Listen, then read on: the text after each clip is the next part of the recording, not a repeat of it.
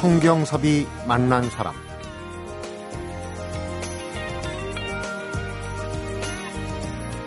인간을 제외한 모든 종들의 시계는 오로지 미래를 향해서만 간다. 조한 말루프라는 식물학자가 이런 얘기를 했어요. 식물이나 동물이나 모든 종에 있어서 가장 중요한 일은 다음 세대를 위한 만반의 준수. 그 이상도 그 이하도 아니기 때문이다. 이렇게 얘기를 했는데 그런데 인간의 시계만은 미래가 아닌 현재만을 향한다. 그래서 단기 목표를 위해서 빠른 속도로 결정을 내리길 좋아한다고. 주말만이라도 속도를 좀 늦추고 느림의 미학에 몸과 마음을 맡겨보시는 건 어떨지. 성경섭이 만난 사람 오늘은 임진모 음악평론가, 오은영 영화 컬럼니스트가 함께하는 가수와 배우를 만나보는 시간으로 함께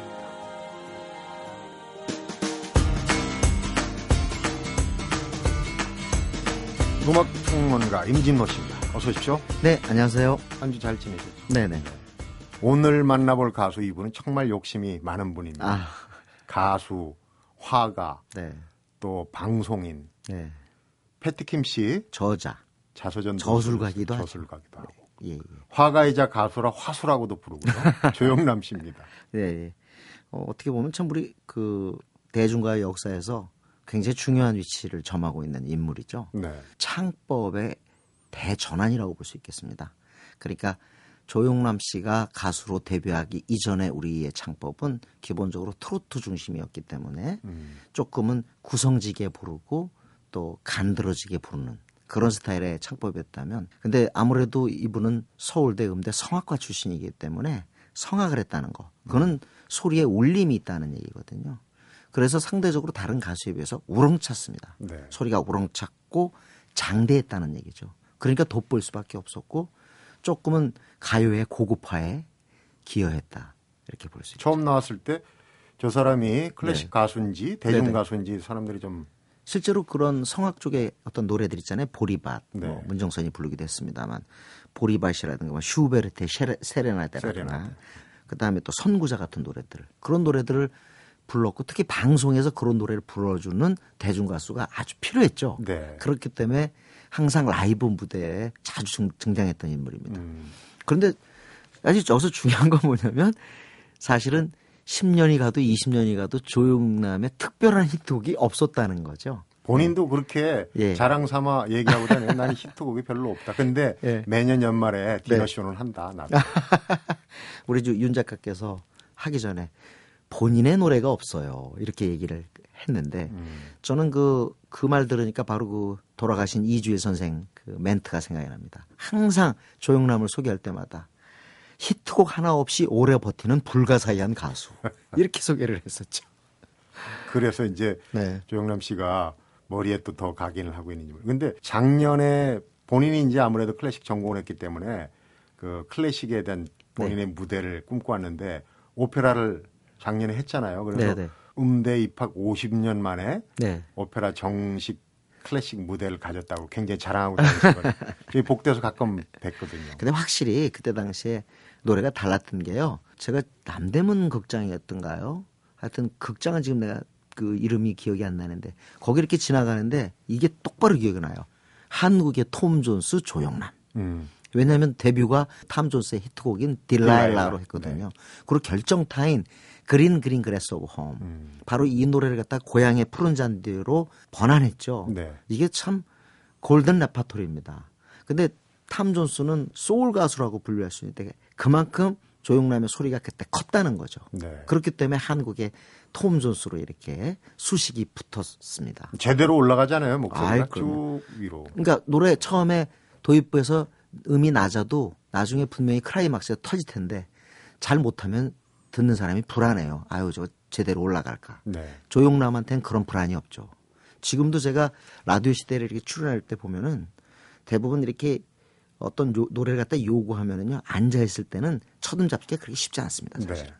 그런데 앉아가지고 아무런 준비 없이 그냥 노래가 쫙 나와요. 음. 야 저건 저건 확실히 저건 내공이다 이런 생각이. 아, 조영남 최유라 씨하고 오일 팝스.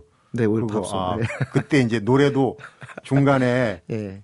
다른 노래 나갈 네. 때 하고 그럽니까? 아, 그럼요. 그리고 뭐 또 다른 어떤 코너에서 이렇게 가끔 노래 부르게 될 때는 준비도 없이 그냥 그냥 터져 나와요. 네. 그래서 참 그때마다 고개 수, 고개를 숙이게 됩니다. 네. 터져 나오는 게 또 그것뿐만 아니라 입 바른 소리 잘 하시잖아요. 올해 우리 나이로 칠순인데 네, 네. 젊었을 때부터 왜 그 입 바른 소리 많이 했고 지금도 기억납니다. 그 신고산 타령을 그때 네. 이제 와우 아, 아, 아파트 아, 예, 맞습니다. 그거로 무너질 예, 때 그래가지고 상당한 고초를 겪었죠. 그 국방부에서 바로 편지 받고 군대 갔다는 거 아니에요? 맞습니다. 네. 아무튼 번안곡 그러니까 우리가 외국의 그 좋은 노래들을 조영남의 입을 빌려서 우리 번안곡으로 자주 들은 거죠. 음. 제비 그리고 내 생에 단 한 번. 음. 우리는 뭐 내 생에 단 한 번 만이라도라고 잘 기억합니다만 그리고 또 내 고향 충청도 네. 이것도 Banks of the Ohio라고 팝송인데 아유 기가 막히게 해석했습니다. 근데 원래 충청도가 아니신데. 아유 황해도 사람인데 일사후퇴 때 내려 내려왔죠. 그래서 많은 사람들이 이 노래 때문에 충청도 사람으로 알고 있죠. 네. 저는 참 옛날에 그 불 꺼진 창이란 이장희 씨 곡인데 그거 부르던 모습이 생각나고 바로 금지됐지만 네. 내 생에 단 한 번 우린 대생에 단 한 번 만이라도라고 이렇게 그 가사가 그렇게 네네 내 생에 단한 예, 번만이라도 참 좋았어요. 그리고 이게 깐소네인데 원래 란예리가 불렀던 노래인데 아주 우리 느낌으로 잘 맞게 해석을 했습니다. 원곡보다 더 좋은 것 네, 같아요. 이렇게 장대하게 부르는 느낌, 우렁찬 느낌 그런 느낌은 거의 뭐 초유의 가수가 아니었나 싶어요. 네. 그리고 쭉 뽑아 올라가는 네, 네, 네. 그 노래를 지금부터 듣고 네. 또 얘기하겠습니다. 흘러가는 저 세월은 강물 따라 흘러 흘러갔지만 젊은 날의 내 청춘은 어디로 흘러 흘러서 가나 흘러가는 저 구름도 흐르다 서로 또 만나는데 만나야 할 내 사랑은 어디서 날 기다리고 있나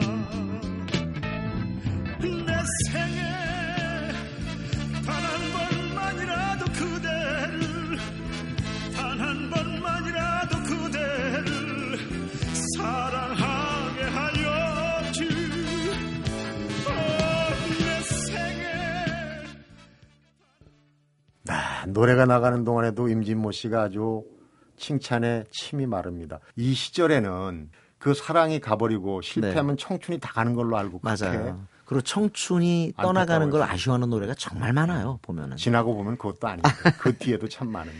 어쨌든 조영남 씨가 이렇게 거의 20년 정도 활동하는 뒤에 80년대 말에 히트곡이 나왔다는 겁니다. 화개장터.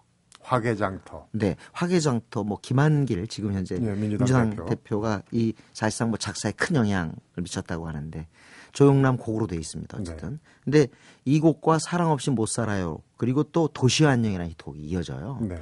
저는 이렇게 활동이 오래돼서 히트곡이 없는 상태에서 어떻게 보면 거의 중견 가수인데 그때서 히트곡이 나왔다는 게 오늘날 조용남을 만들지 않았을까라는 네. 생각이 듭니다. 조영남의 음악 세계를 한번 네. 어, 정색하라고 정리를 해볼까. 이제 아까 네네. 클래식 네. 또그 클래식적인 성악. 발성 네네네.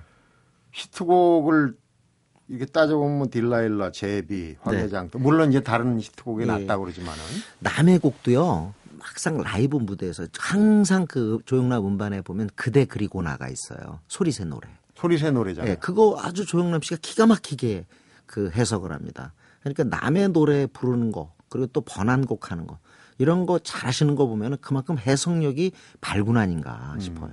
그대 그리고 나 이 곡은 정말 정말 빼어난 가창입니다.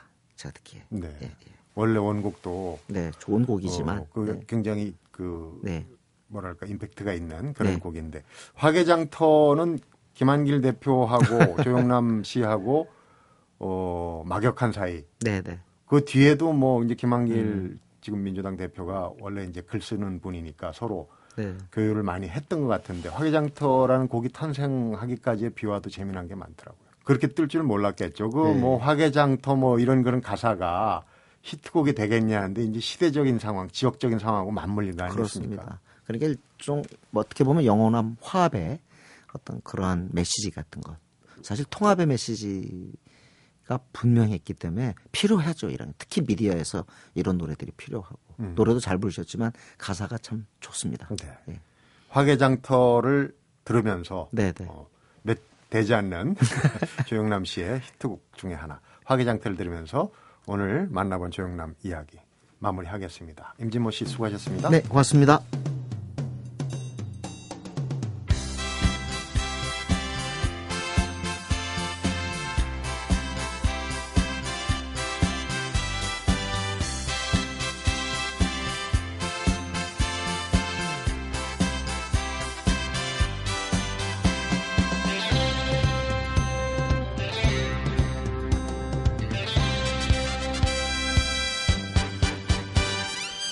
전라도와 경상도를 가로지르는 섬진강 줄기 따라 화개장터엔 아가렛말 하동사람 빈말 구례사람 닷새마다 어우러져 장을 펼치네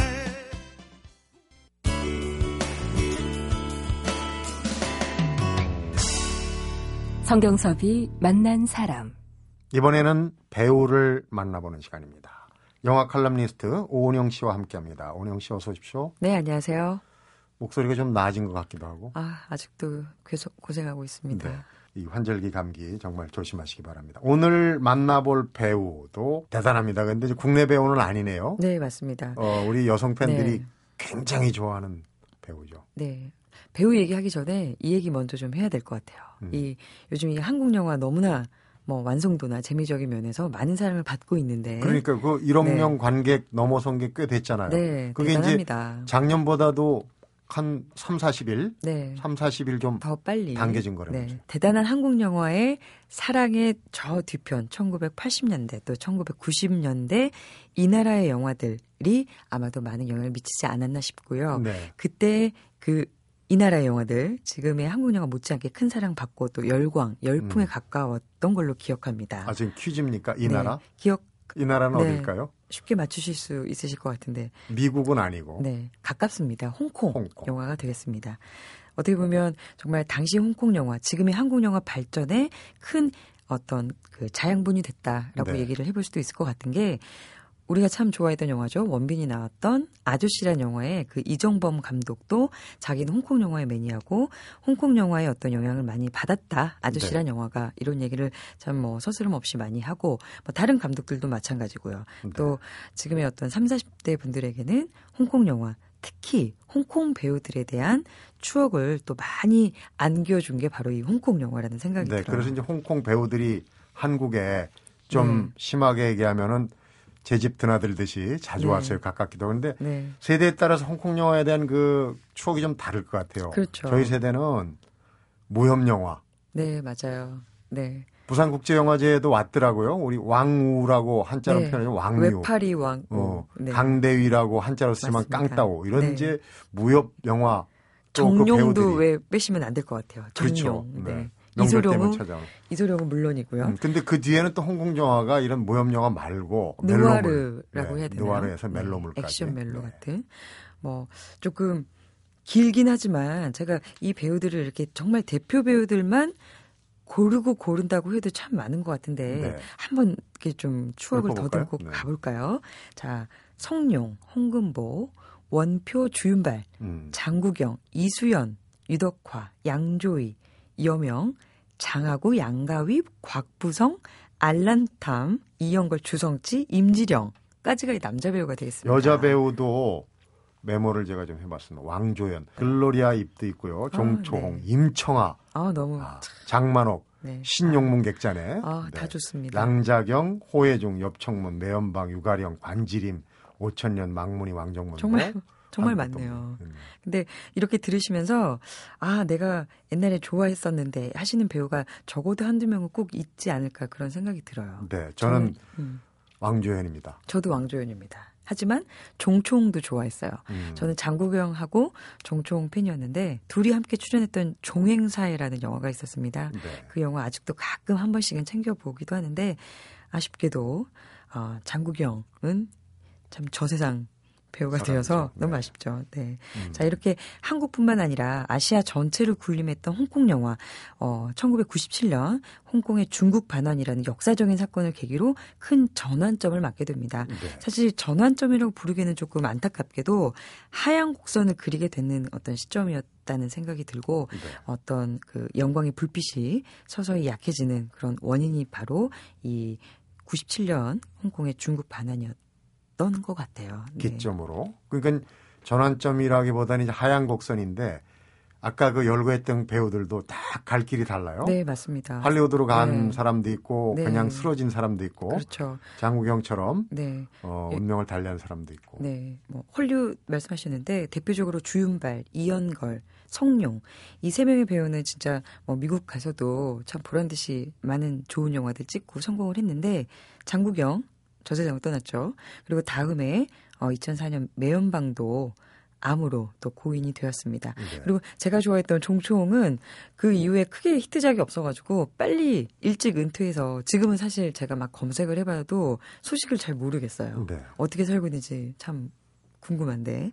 그리고 왕조에는 얼마 전에 기사 보니까 성형 부작용 이렇게 해서 그 곱던 얼굴이 망가져서 참 마음이 쓸쓸했던 그런 네. 사진이 보도되기도 했고 음.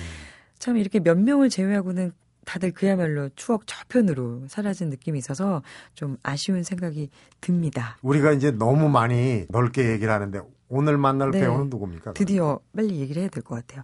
제가 그 배우를 만나다 하면서 몇 달 전에 양조위 편을 한 적이 있는데 네.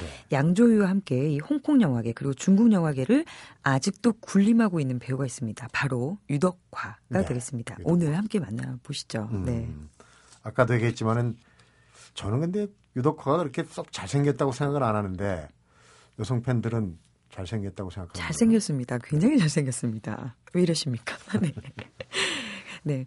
이 유덕화 얘기 이렇게 딱 들으시면서, 아, 무슨 영화 이렇게 주르륵 몇 편 떠올리고 계신 분들이 분명 계실 것 같아요. 네. 뭐, 열혈남아, 지존무상, 지존본색, 천장지구 전정자까지. 그리고 2000년대 후반에 와서는 뭐, 무관도나 묵공, 뭐, 적인 걸, 이런 대표작들이 저도 대충 먼저 떠오르네요. 특히 이제 왕가의 감독이 제작을 하고 장만옥하고 함께 출연했던 열혈남아 열혈남아. 참 네. 아, 장면들이 우리 그 드라마에서도 많이 패러디하는 장면들이 있어요. 네, 맞아요. 음악도 그렇고. 네. 그러니까 그 당시에 어떤 이런 홍콩 영화들 특히 특히 이 왕가희 감독의 특유의 어떤 푸른 형광빛 불빛이라 그래야 되나요? 그런 네. 불빛 아래서 뭐 싸움씬 이런 거는 뭐 우리 지금의 드라마나 영화에 참 많이 차용이 되어 있는 것 같은데 어, 이 영화에서 이런 대사가 있습니다. 30분이라도 주목받는 삶을 살겠어 라고 이렇게 뒷골목 건달로 되게 거칠게 살아가는 역할로 유덕화 씨가 맡았는데 네. 이 아름다운 여인 장만옥을 만나서 그냥 다 접고 소박하게 살아보겠다라고 했지만 결국엔 이 말썽쟁이 동생 장하구 를 구하려다가 결국 이제 쓸쓸하게 운명을 달리하는 그런 내용이 어, 생각이 나는데 네. 홍콩 영화들의 그 당시의 영화들 주요 컨셉이기도 했습니다. 의리 그리고 깡 이렇게 참 거칠게 살아가는 와중에서도 참 속 깊은 사랑의 감정, 음. 멸로 감정 되게 많은 팬들이 열광했었습니다. 그러니까 네. 겉으로 보면 거칠고 막 화려한 액션이 있지만 속으로는 그 남녀 주인공의 그 애정이나 사랑을 참 깊게 다뤘던 것 같은데 그리고 외로워요. 네 외로워요. 뭔가 쓸쓸해 홍콩 영화는 보면 참이 열혈남녀가 그 당시에 대표적인 홍콩 영화의 가장 좀 대표적인 그런 케이스가 아닌가 그런 생각이 들어요. 네. 그리고 또 이 영화 저는 꼭 소개를 해드리고 싶습니다. 천장지구예요. 오천년과 함께 출연을 했습니다. 웨딩드레스를 입은 오천년을 뒤에 태우고 피를 흘리면서 오토바이를 타고 달리던 장면. 저는 그 정말 그 너무너무 많이 울었던 걸로 기억나는데 참 이렇게 뒷골목에서 잡초처럼 살아가는 거칠고 반항적인 젊음의 초상으로서의 이미지를 가장 잘 보여준 게 바로 이 천장지구라는 영화가 아니었나는 생각이 들고요. 네. 이런 이미지 말고도 뭔가 정전자나 또 지존무상처럼 이렇게 80년대 후반 영화인데 도박 영화들이 좀 주로 많이 나오던 시절이 있었습니다. 네. 이런 영화에서는 굉장히 의리 있는 쾌남의 이런 이미지로도 많이 또 나왔고 또 이 영화 또 빼놓을 수 없을 것 같아요. 2003년도에 무간도 음. 뭐 우리 그 신세계라는 영화가 또 할리우드도 갔다가 네, 또 맞아요. 우리한테도 오고 네. 오리지널 영화죠. 네. 무간도에서는 이 원래는 삼합회 조직원인데 경찰 간부가 되어서 이 이중 스파이 역할을 하는 역할을 맡았습니다. 뭔가 이 성공한 삶의 이면에 어두운 비밀을 감춘 뭔가 묘한 악역의 이미지. 도 있었고 참 여러 가지 뭐 쾌남의 이미지든 뭐 악역이든 뭐 이런 거친 젊은이의 초장 같은 이미지는 참 뭐든지 다 잘 어울렸던 것 같은 네. 사심이 지금 잔뜩 들어간 방송을 음, 하고 있는 그러니까요. 것 같습니다. 앞에서 다른 배우들 만날 때보다 좀 오늘 네, 달라 보입니다. 아유. 근데 유덕화 씨 얘기를 하기 앞서서 홍콩 영화 전체를 평론가처럼 얘기한 이유가 좀 있을 것 같은데. 네, 왜냐하면 이 유도카라는 배우의 존재 그리고 홍콩 영화계에 뗄래야 뗄 수 없는 관계이기 때문인데요. 네. 많은 스타들이 홍콩을 떠날 때 사실은 유독과도 영국으로 갈까 고민을 했다고 합니다. 하지만 홍콩에 남기로 결심을 하고 이 기울어져 가는 홍콩 영화 지키기 위해서 정말 많은 노력을 한 대표 주자라고 볼 수가 있는데 어.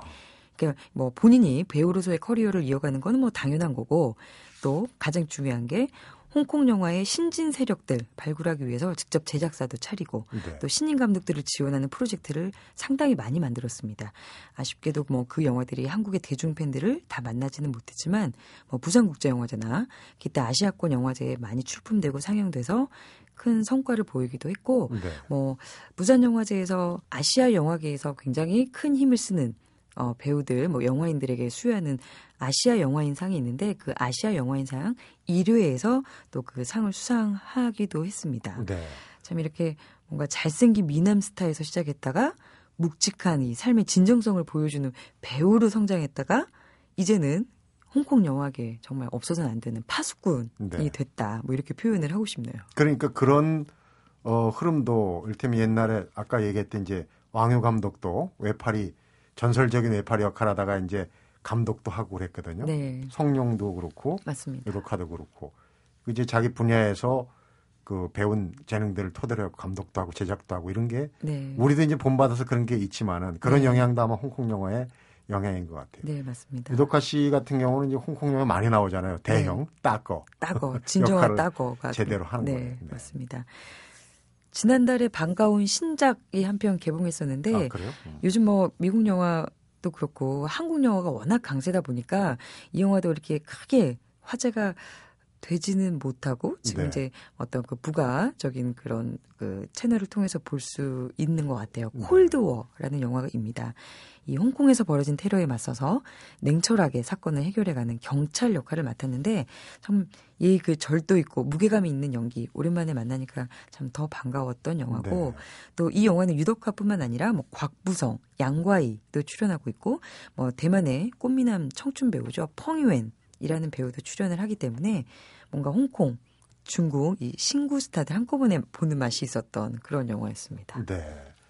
그 외에도 어, 유독화 씨에 관련된 뉴스들이 최근에 자주 나왔어요. 근데 아까 얘기한 콜드워, 우리 지금 네. 냉전인데 국내 개봉을 한 겁니까? 네, 개봉했다가 그냥 좀 조용하게 사라져서 지금은 이렇게 무슨 IPTV나 인터넷에서 보실 수 있게 되어 있습니다. 네. 이 2003년도 영화 무간도 이후에 참 그렇다 할 뭔가 번듯하게 재미있는 홍콩 영화로는 참 오랜만에 나온 영화이기 때문에 네. 기회 되시면 한번 보시는 것도 음. 뭔가 추억에 잠길 수 있는 그런 좋은 시간이 될 것 같아요. 그 많던 유독화 팬들은 어디 간 겁니까? 지금 이제 아이들 머리도 묶어주고 있고 아이들 뭐 공부도 가르쳐주고 있고 그럴 것 같은데 음. 저도 뭐 그 중에 한 명이지만 네. 그 홍콩 배우들 관련된 소식이 참 드물어요. 귀합니다. 음. 그 와중에 아까 말씀드렸던 뭐 양조위 또 뭐 유독화 정도가 뉴스가 좀 많이 나오는 것 같은데 네.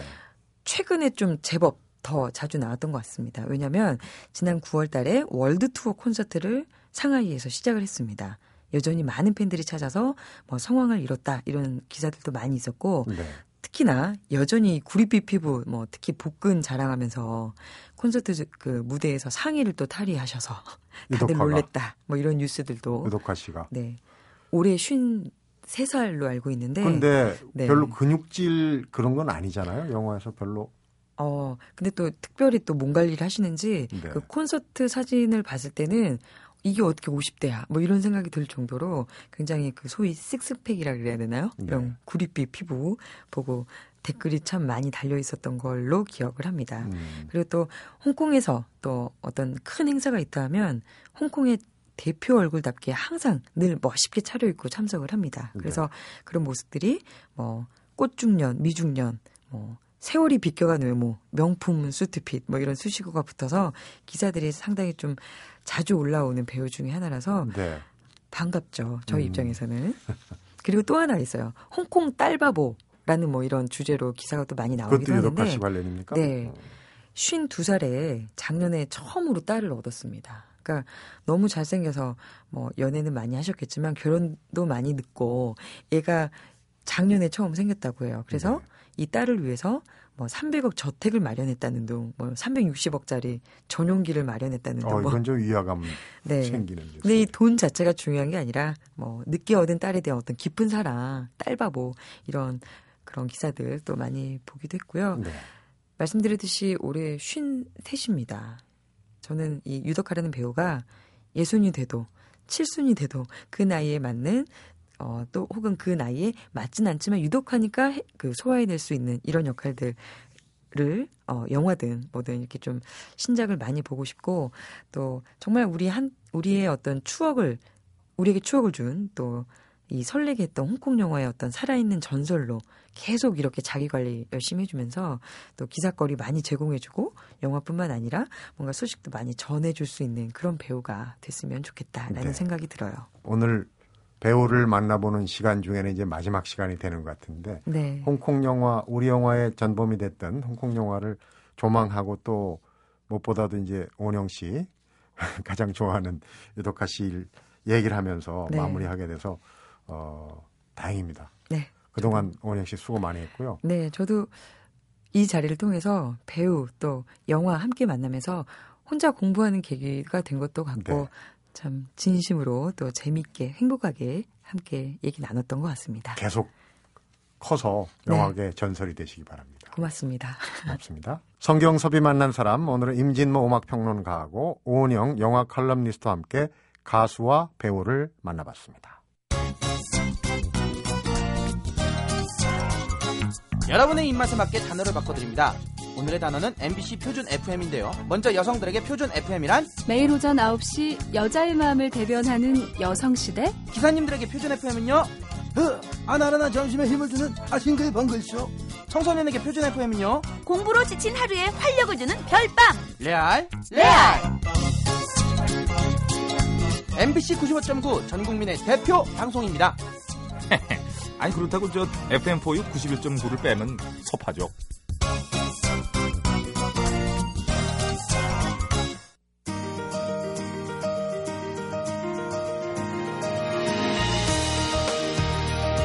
모든 사람들에게 똑같은 가을 그리고 이 10월이 누군가에게는 좀 다른 가을과 10월일 경우가 있죠.